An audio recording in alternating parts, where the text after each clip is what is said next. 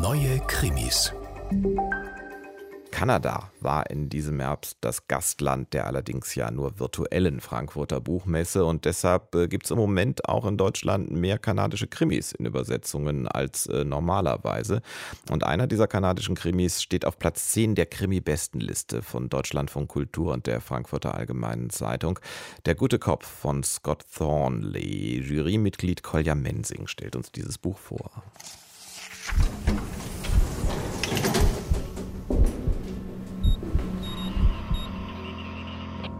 Neue Krimis. Der gute Cop beginnt mit einer Szene wie aus einem klassischen Mafia-Film. Bei Bauarbeiten im Hafen von Dunburn, Ontario, tauchen zwei einbetonierte Leichen auf. Der Bürgermeister würde die Sache lieber unter Verschluss halten, weil das Bauprojekt politisch extrem aufgeladen ist. Dunburn plant ein Museum, das an den britisch-amerikanischen Krieg vor 200 Jahren erinnern soll. Doch dafür ist die Sache mit den beiden Leichen viel zu groß. Erste Spuren weisen auf Auseinandersetzungen zwischen Motorradgangs hin und auf Baufirmen, die mit harten Bandagen im Umfeld des Museumsbaus um Aufträge kämpfen. Scott Thornley geht es langsam an. Sein Detective Superintendent Mac Neese sucht erstmal akribisch nach Verbindungslinien zwischen den Baufirmen und Rockerbanden. Für ihn, für McNeese, scheint dieser Fall eher eine Möglichkeit zu sein, seine skrupellos genaue Beobachtungsgabe, für die er bekannt ist, auf etwas anderes zu richten, als auf die Erinnerungen an seine jüngst verstorbene Frau, die ihn in seinen schlaflosen Nächten einholen.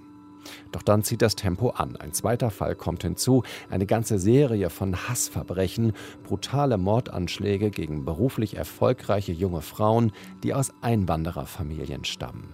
McNeese setzt alles daran, den Täter zu stellen, und er zögert auch nicht, eine muslimische Polizistin als Lockvogel einzusetzen. Das Risiko, das er eingeht, ist extrem hoch, und man fragt sich mit Blick auf den Titel schon, ist dieser McNeese wirklich ein guter Cop?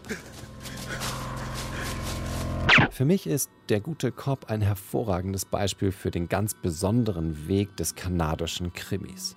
Da ist diese fast gemütliche Leidenschaft für ausführliche Ermittlungen, das ist natürlich ein Erbe des guten alten englischen Krimis, der hier jetzt auf literarische Ambitionen trifft, die eigentlich an den Roman des 19. Jahrhunderts erinnern, mit diesem strauchelnden Protagonisten McNeese, der sich in einer von Toten oder Geistern bevölkerten Landschaft bewegt und einer Handlung, die sich gleich auf mehreren zeitlichen Ebenen Ebenen um die ganz großen Themen wie Schuld, Rache und Ressentiment, Politik, Geschichte und Identität dreht.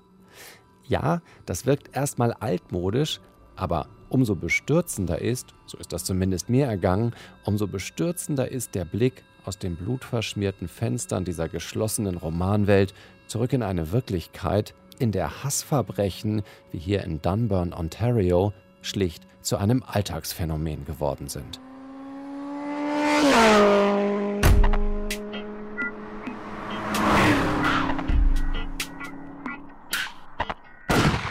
Kolja Mensing über Der gute Kopf von Scott Thornley. Das Buch ist in der Übersetzung von Karl-Heinz Ebnet und Andrea O'Brien im Surkamp Verlag erschienen als Taschenbuch. Das auch gut so, was den Preis angeht.